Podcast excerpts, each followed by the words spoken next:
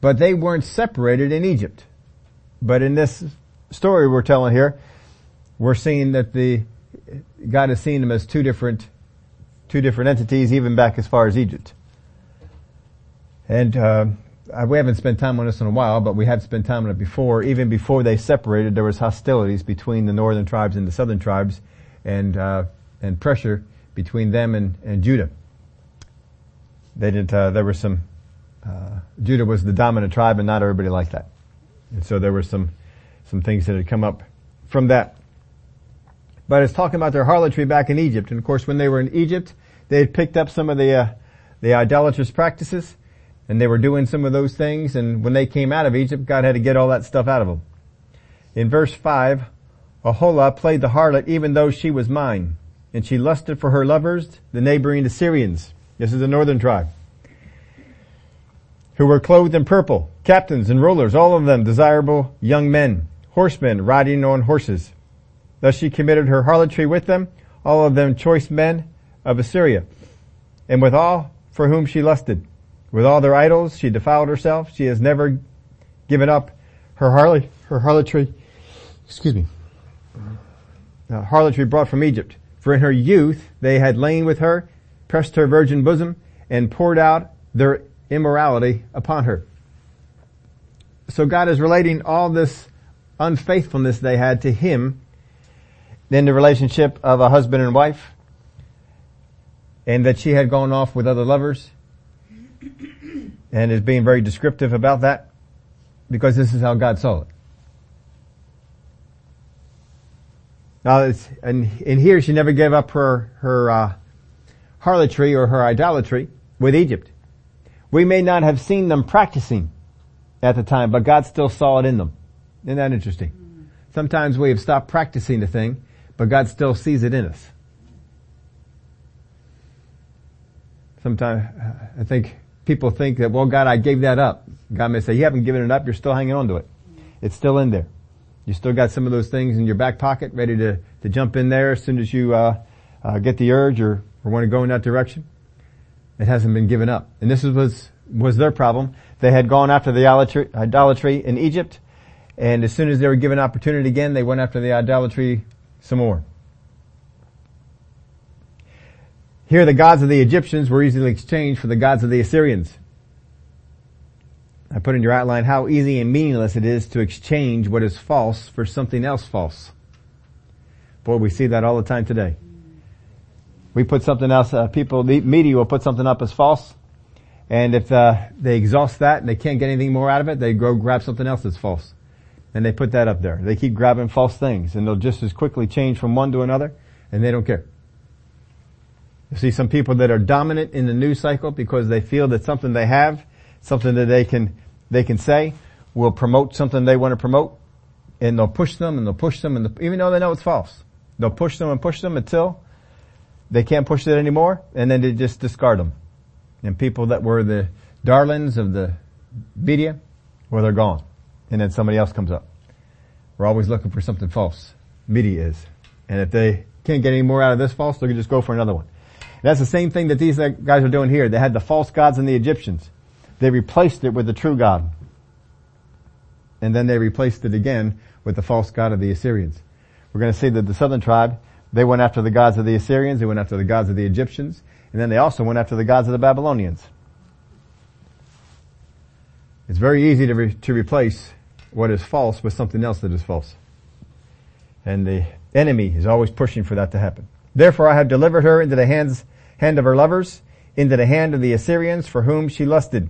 They uncovered her nakedness, took away her sons and daughters, and slew her with the sword. She became a byword among women, for they had executed judgment on her. Now these, now think about this. These are the ones that Judah thought meant so much to, to her. They had given up on God to go after these foreign gods, to go after these uh, foreigners, to go after the Assyrians, to go after the Babylonians, to, to go after the Egyptians, whatever it might be. And then when they were done using her, when they got all that they could out of her, they turned on her, took away her sons and daughters and said, slew her with the sword, uncovered her nakedness, basically just um, uh, humiliated her, She became a byword among women, women, for they had executed judgment on her and they were executing God's judgment on her. Now this judgment, they've seen it. They already know what happened. They already saw it. They know the northern tribe has fallen and know Assyria did it. So he's tying this in to show this has already happened. And just as sure as that happened, this is the next part that's going to happen. And this is the last prophecy that Ezekiel will give them, at least that he recorded, before Jerusalem comes under siege. So right now, everything that he's saying, this is going to happen. This is going to happen. But now the, the, on the next prophecy that we have, it starts out, Jerusalem is under siege. The word has, either the word has already come, or he got word in the spirit ahead of time. And is telling them. Now, uh, verse 11. Now, although her sister Aholibah saw this, she became more corrupt in her lust than she, and in her harlotry more corrupt than her sister's harlotry. So she saw all this go on. She saw the, uh, the uh, Judah, of course, they stayed with God more, uh, more truly than the northern tribe. The northern tribe, northern tribe had no kings who served God. None. Everyone that God picked and served God before, as soon as they became king, they rejected God, they went their own way. The southern tribe at least had some kings that served God and some of them very, very wholeheartedly served God. And the nation seemed to follow suit, even though they could very quickly go back to, to worshiping idols. As soon as the next king came along. But the southern tribes watched all this what went on with the northern tribes, and they didn't look at that and say, oh, let's not do it that way. Let's not go after that. That's, uh, we ought to change or, uh, change something up so that we don't get that. And they did, and they went after it even more, with more, uh, gusto than their sister did. She was worse than all that oh, Oholah had done. So verse 12.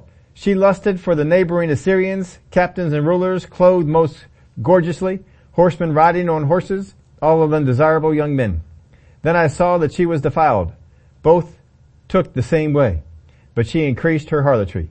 She looked at men portrayed on the wall, images of Chaldeans portrayed in vermilion, girded with belts around their waist, flowing turbans on their heads, all of them looking like captains in the manner of the Babylonians of Chaldea, the land of their, of their nativity. As soon as her eyes saw them, she lusted for them and sent messengers to them in Chaldea. Then the Babylonians came to her into the bed of love and they defiled her with their immorality. So she was defiled by them and alienated herself with them. So she went from the Egyptians to the Assyrians and then to the Babylonians and could very easily replace one with the other. Apparently there were some things there that uh, uh, appealed to them and they just uh, just ran after them. Left God behind. Verse 18 says, she reveled her harlotry and uncovered her nakedness. Then I alienated myself from her as I, as I had alienated myself from her sister. This is what God will do when we are walking in that area of unfaithfulness. We go after the, the things that we're not supposed to, that God says stay away from these. And that's what they did. And God said, I alienated myself from her and I, as I had alienated myself from her sister. So they know that God did from the sister. Now God is saying I've done the same thing with you. Now verse 19 and 20. These are some tough verses. These are certainly not ones you're going to come back to and meditate on for future, future reference. This is just, uh, God is just being as blunt with them as he can be. He says, Yet she multiplied her harlotry and calling to remembrance the days of her youth when she had played the harlot in the land of Egypt. For she lusted for her paramours, best we can figure out what that is like concubines, whose flesh is like the flesh of donkeys, and whose issue is like the issue of horses. Now if that's blind to you, there's a, pretty much every translation will translate this very similarly here to the New, New Living Translation. She lusted after her lovers with genitals as large as a donkey's and emissions like those of a horse. Can you imagine that's in the Word of God? The New Century Version softens this a little bit. She wanted men who behave like animals in their sexual desire. But that's pretty strong language, don't you think, for God? This is words that are coming from God. These are not words that men have made up or that men have, have come up with to, uh, to call this. God intended this to be in the Word of God. I think that's just a little surprising. But He wants them to see this is, this is God's, God speaking this way. Have you ever heard somebody who, uh, uh, they're, they're very, very level-headed, very even-keeled, and uh, they got so upset some one time. You saw them say things, do things that you never thought you'd say or hear them say. Never thought you'd see them do. Doesn't that tell you something? Oh, you say, man, something must have happened. Oh, what in the world went on? You know something went to another level here. This is what God is showing them. Things have gone to another level. So he's using language like this. Thus you, re- thus you called to remembrance the lewdness of your youth when the Egyptians pressed your bosom because of your youthful breasts. Well, he's described the situation pretty uh, candidly. Now he's going to go on and describe the judgment. Therefore, Oholibah, thus says the Lord God, behold, I will stir up your lovers against you, from whom you have alienated yourself, and I will bring them against you from every side. Now what we're seeing here is that the root of all the wrongdoing of these two sisters is their unfaithfulness. And if you have been up there on the Facebook, I gave you the little introduction on this, that in this we're going to see two attitudinal sins from which all the other sins will come from. The first of these attitudinal sins is unfaithfulness. And we've seen that depicted in a number of different places. They were unfaithful to God. They were unfaithful to God and going after the Assyrians, the gods of the Assyrians, going after the Babylonians and the gods of the Babylonians, and going after the Egyptians and the gods of the Egyptians. They were unfaithful there. And over the course of the time, they had been unfaithful. Even in the time of the judges, they were unfaithful to God. God sent uh, the plagues amongst them. Uh, armies would come, raiders would come. They would repent, and they would come back. And as soon as things would get better again, they'd go their go their own way. Unfaithful again. Just from unfaithfulness to unfaithfulness. Barely ever any, any faithfulness. And all through this, through other things, other things we saw him talk about, they did not honor his Sabbaths. They were unfaithful in the idea of trusting God and, uh, and obeying his commands. They were unfaithful in that. They were unfaithful in the year of Jubilee. As far as we know, they never kept it a single time so many things that they had done, they were unfaithful with. In the wilderness, how many times did we see them unfaithful? God would say, do this, they do something different. God say, don't complain, they complain more. It didn't matter what God said to do, they're going to do something opposite. Of course, with the manna, that was, we saw that the, the most pointedly. Go out and collect just enough for today, they collected more. Go out and collect double today because tomorrow's the Sabbath, it's not going to fall. They didn't. They just, they just are an unfaithful people. And so God says, you've gone after these guys, you've been unfaithful with me, you've alienated yourself from me, going after these people, so I'm going to give them over to you. Now in the first commandment in Exodus chapter 20, we, we know the shortened version, but here's the long version of it. And God spoke all these words saying, I am the Lord your God who brought you out of the land of Egypt, out of the house of bondage, and you shall have no other gods before me. You shall not make for yourself a carved image or any likeness of anything that is in heaven above or that is in the earth beneath or that is in the water under the earth. That's pretty clear. If it's in the water, don't make an image of it and worship, worship it. If it's on the land, don't make an image of it and worship it. If it's something that you envision up in heaven, don't make an image of it and worship it. And yet we see many times, I mean the Greeks, how many images do they have that say fell from heaven?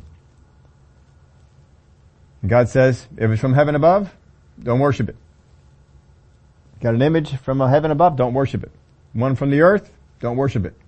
One from the water underneath, don't worship it. You shall not bow down to them nor serve them, for I, the Lord your God, am a jealous God, visiting the iniquity of the fathers on the children to the third and fourth generation of those who hate me but showing mercy to thousands to those who love me and keep my commandments. So that was the first commandment.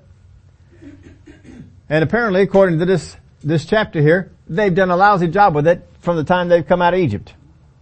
They have not kept even the first commandment from the time they were in Egypt. Throughout the time of the wilderness, throughout the time of the judges, throughout the times of the kings. They had not kept it. That's pretty amazing, isn't it? Verse 23.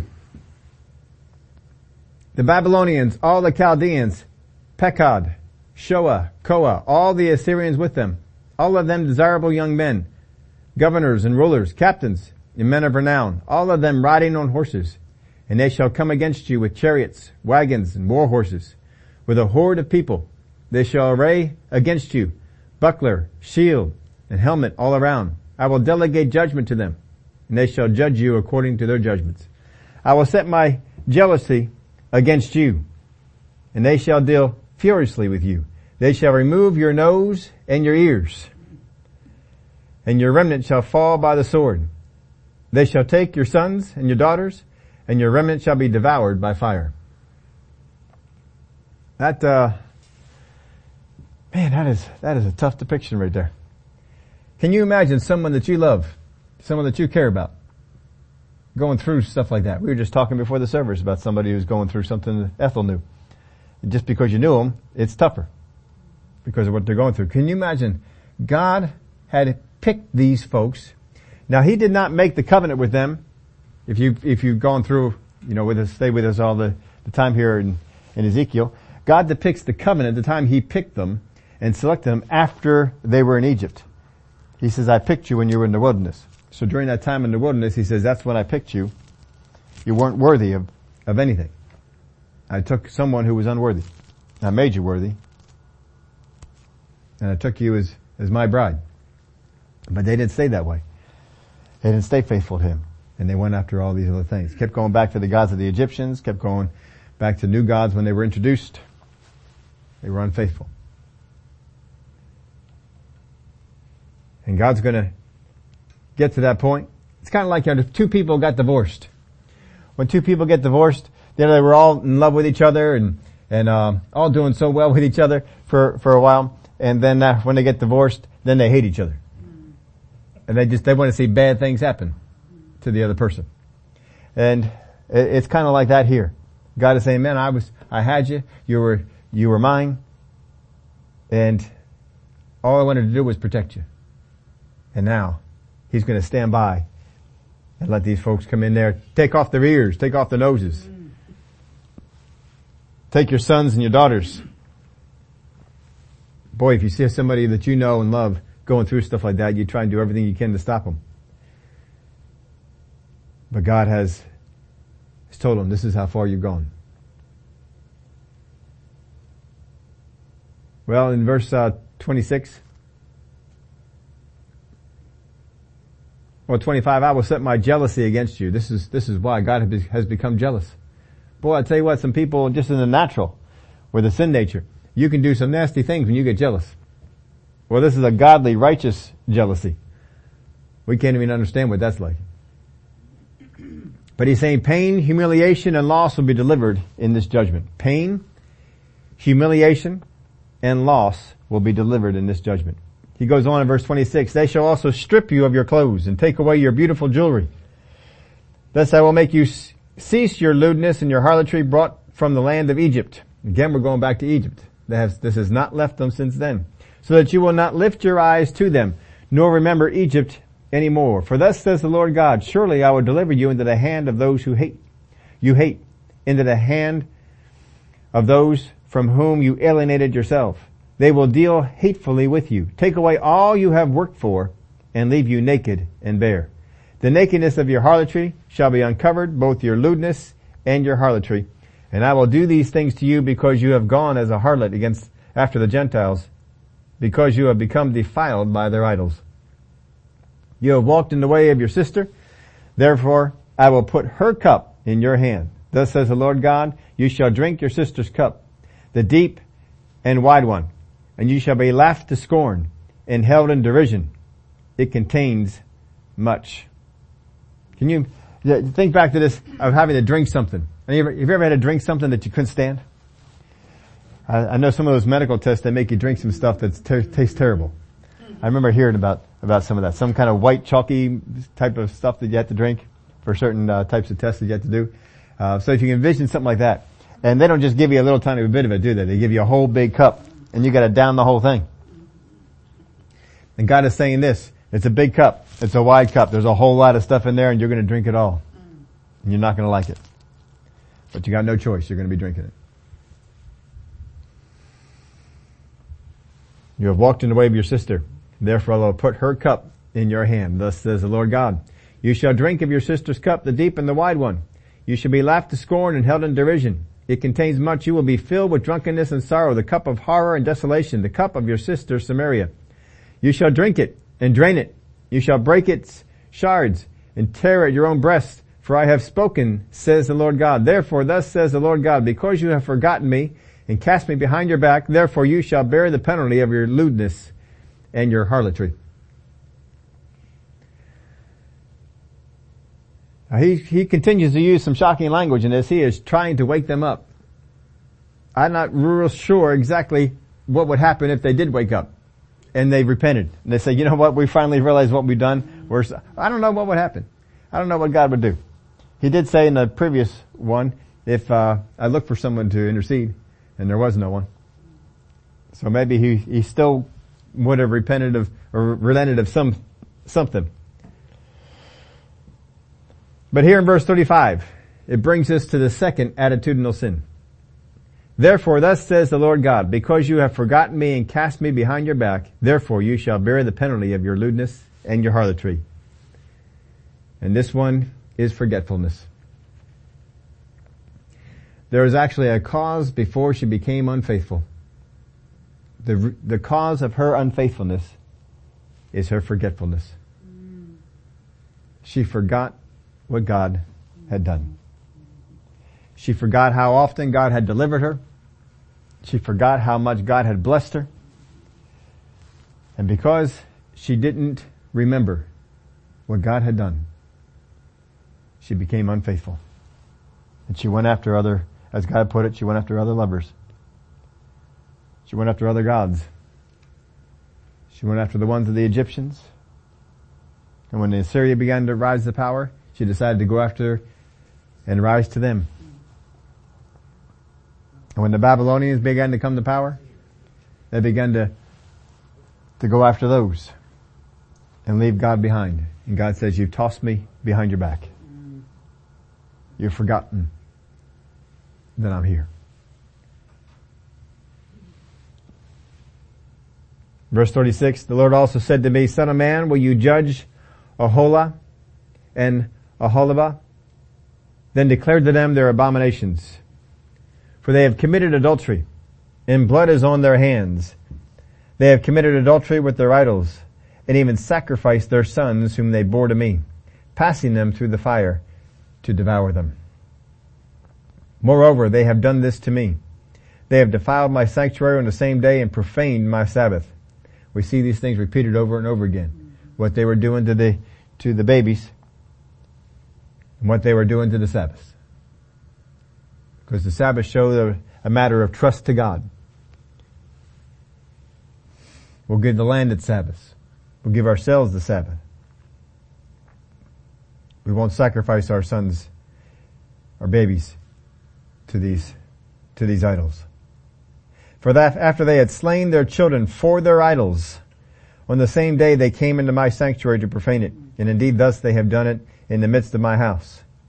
Now I know we relate a lot of times this uh, uh, child sacrifice to abortion and things like that. And some people have a hard time with that because there is no idol worship. But don't most, don't a lot of people do uh, abortion because of the idolatry of inconvenience? Well, this baby is not inconvenient, is, is kind of inconvenient for me. And so we'll go ahead and we'll, we'll do that. Well, I don't trust that this baby is going to be born healthy. Somebody has told me that it won't be born healthy. Well, it's just not a good time. Well, we just don't have the money. And they come up with all kinds of, of things. But is it not because they are not trusting their own God? The God they should be trusting? And they're going after something else? And we surely, in this country alone, have, boy, I don't know what word you can use.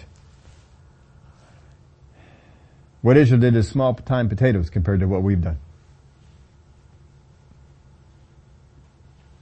And God has brought it up over and over and over again. Of all the things he could do, you know, they were stealing from each other. God doesn't bring that up often. They were doing things to his temple, and God brought it up a couple of times. But the things we see him bring up over and over and over again is what they did to the little children. That they profaned his Sabbaths, and the Sabbaths of the land, and the Sabbaths for themselves. That they served other gods. Furthermore, you sent for men to come from afar to whom a messenger, verse 40, was sent. And there they came, and you washed yourselves for them, painted your eyes, and adorned yourselves with ornaments. Now can you imagine this? God, this is, this, this is, uh, Judah, and they're supposed to be true to you, and they got this, this, uh, person coming, and so they go and get themselves all cleaned up, painted up, making themselves looking real good, because they want to impress this, this new lover that's coming along. You sat on a stately couch with a table prepared before it, on which you had set my incense and my oil. The sound of a carefree multitude was with her. Sabeans were brought from the wilderness with men of common sort who put bracelets on their wrists and beautiful crowns on their heads. Then I say concerning her who had grown old in adulteries, will they commit harlotry with her now? And she with them? Yet they went into her as men go into a woman who plays the harlot. Thus they went into Aholah and Aholibah, the lewd woman. But righteous men will judge them after the manner of adulteresses and after the manner of women who shed blood because they are adulteresses and blood is on their hands. So he gives a summary of the judgment. This is what's coming. Just in case they didn't get the picture yet. Remember, they are forgetful. Picks it up in verse 46. For thus says the Lord God, bring, bring up an assembly against them. Give them up to trouble and plunder.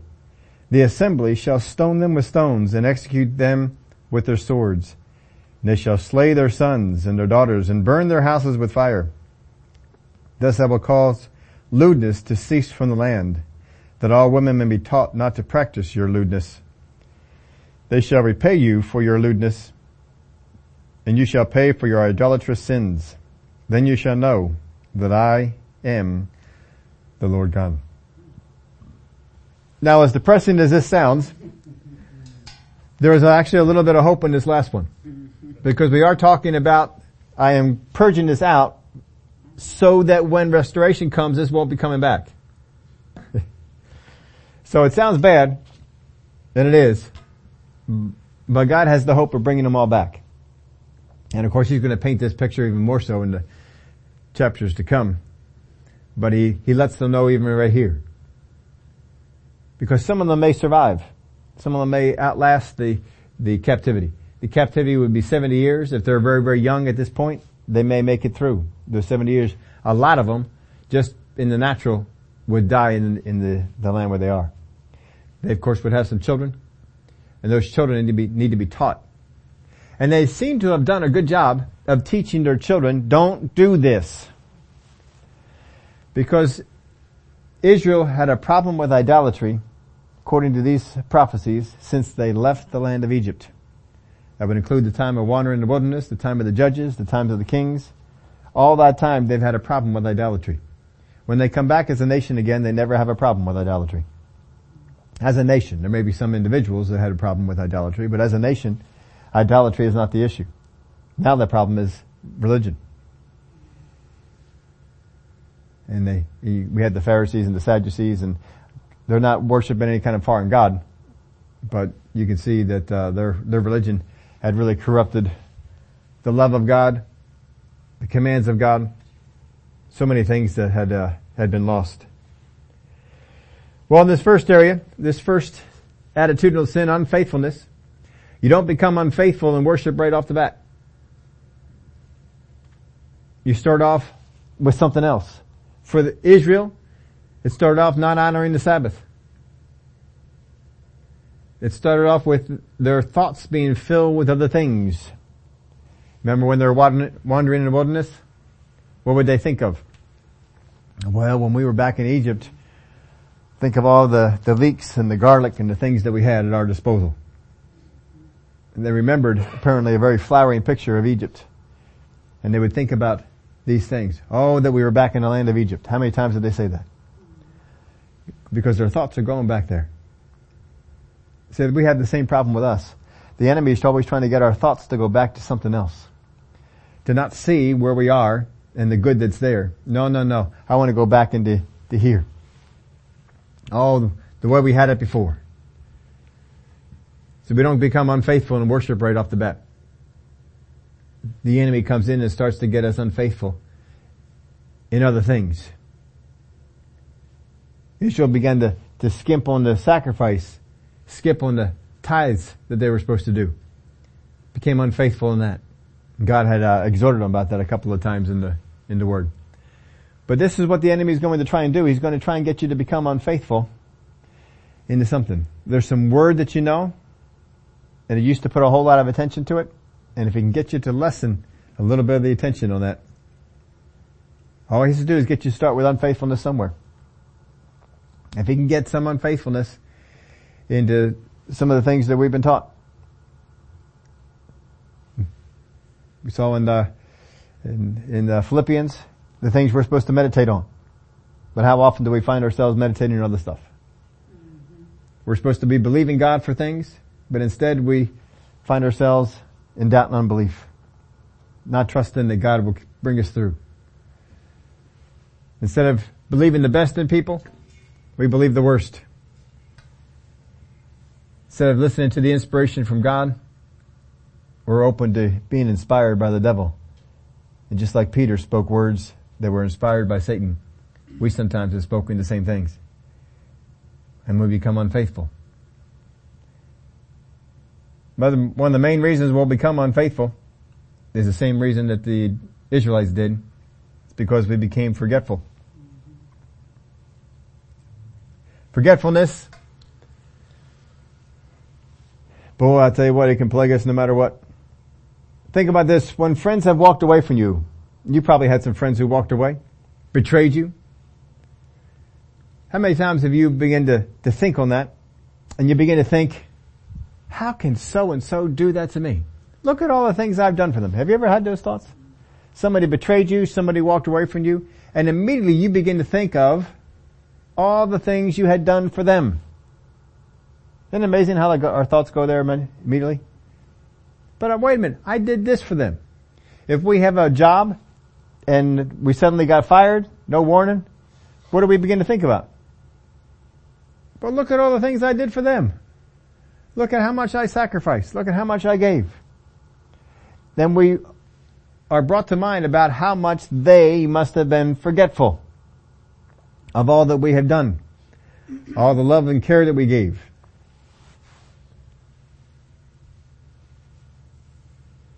Sometimes we're the one who fell into the area of a betrayer. We're the one who walked away from a friendship. And whenever that happens, well, I'm sure that the other people are thinking the same things we were thinking when we had it done to us. But what do our thoughts go to? I began to ponder this for a little bit and begin to, to think about it. You know what? When I walk away from a friendship, when I walk away and, be, and, and betray something like that, my thought is, it's not so much that I have forgotten everything that had gone on before. It is that I consider what is going on in the present to be far greater than what has gone on in the past. What I feel right now is far more important than what I remember. Hmm. And this is what we saw with Israel. When they were at the mountain, and Moses is up on the mountain getting the, the commandments, and having that time with God, and the thunderings going on, the people were scared. And after he was up there for a while, what did they say? We don't know what happened to this Moses. Make for us gods that will take us back to Egypt. You see, instead of remembering what had gone on before, they went with what they felt at the time. We do this more often than I think we would ever like to, to say. But most of the time that we are ever brought into a place of being unfaithful, whenever we are brought into a place of walking away from a friendship that has meant a lot to us, it is because I have put more stock into what I feel at the moment than what has gone on before.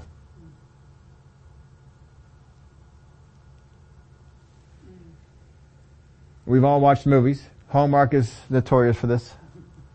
You can see the whole Hallmark movie. We're spending an hour, that first hour, hour and a half, and we're seeing that the, the, the guy and the girl are just doing all these things to sow good feelings into each other. And then all of a sudden, they overhear a phone call. They overhear a conversation. And what happens? Everything that was done before is forgotten because of what I feel at the moment. Now every once in a while a Hallmark will pull something out and they'll surprise us. And uh, instead of somebody assuming the wrong thing, because you're sitting there, yeah, they're going to go, something's going to go on. They're going to assume, yeah, there it is. All right, they're going to assume the wrong thing, and then they don't. They actually went there and they confronted them and said, "Hey, I was thinking this," and I thought, "All right, that's the way it should go." it doesn't always happen that way, because it doesn't always happen that way with people. We tend to forget what has gone on before. And we do this with God. We can go with, with God and God can, like Israel, brought, brought us through the Red Sea. Brought water out of a rock, manna from heaven, quail from wherever. and as soon as we feel something, oh, God brought us out here to kill us, we forsake all the things that are going on before. Doesn't matter how many times God healed me in the past. What I'm facing now is too great and too big. And obviously God doesn't care because I'm going through this. This is what the enemy wants to do. And he does it, he does it so often in the Word of God where we read the stories and we see the times like the disciples come up to Jesus in the boat and they say, don't you care that we're perishing? Hasn't Jesus shown them how much he has cared in all the things that have gone on before? But what I feel in the moment overrides everything I would remember from the past. If we want to get to the place where our faithfulness will override the tendency of people to be unfaithful, we have got to get to the place where our remembrance will outdo our feelings on the present. And if I can get my memory of what God has done for me, what God has blessed me with, what God has done in, in delivering me, helping me, giving me wisdom, if I can focus on the remembering and not on the feeling, I will see my faithfulness increase greatly. Because one of the greatest enemies of faithfulness is not remembering. All through the Old Testament, God set up mem- memorials. When Israel came through the Red Sea, what, what were they supposed to do? Grab some stones and they build a memorial. When they came through the Jordan, what were they supposed to do? Grab some stones and build a memorial, memorial, memorial, excuse me. And they were commanded, they were told, every time that your children come by these memorials, I want you to tell them the story of what happened. We took these from the bottom of the Red Sea. And we brought them out because God had parted the Red Sea and he drowned the Egyptian army in it. So many things that God had had them do, had them build so that they would remember. Because God knew our tendency is to forget. And if the enemy can get us to forget or not remember as clearly, he can get us to be unfaithful. He'll get us to be unfaithful to God. He'll get us to be unfaithful to each other. And eventually, we'll even become unfaithful to those things that will benefit ourselves. And that will help us. Always remember. The more we write down, the more we can go back and look, the more we can remember what God has done. There are a couple of times in the Word of God, and I'm sure it happened a lot more than it's just written down, but kings would sit there and they would begin to, to go through. Now let's just read some of the things that happened. remember uh, Haman walked in on the court one time when the king was reading some things that happened and said, hey, what did we ever do for that guy? And, uh, apparently nothing was done. And just then Haman came in and said, you know what, we gotta, we gotta honor him. Remember that? Because you see, he was going through the things that had happened in the kingdom. Sometimes we need to just go through our lives and remember all the things that God had done. Because if I will remember what God has done, I will give in less to the feeling of the moment. There are a lot of people that give into the feeling of the moment.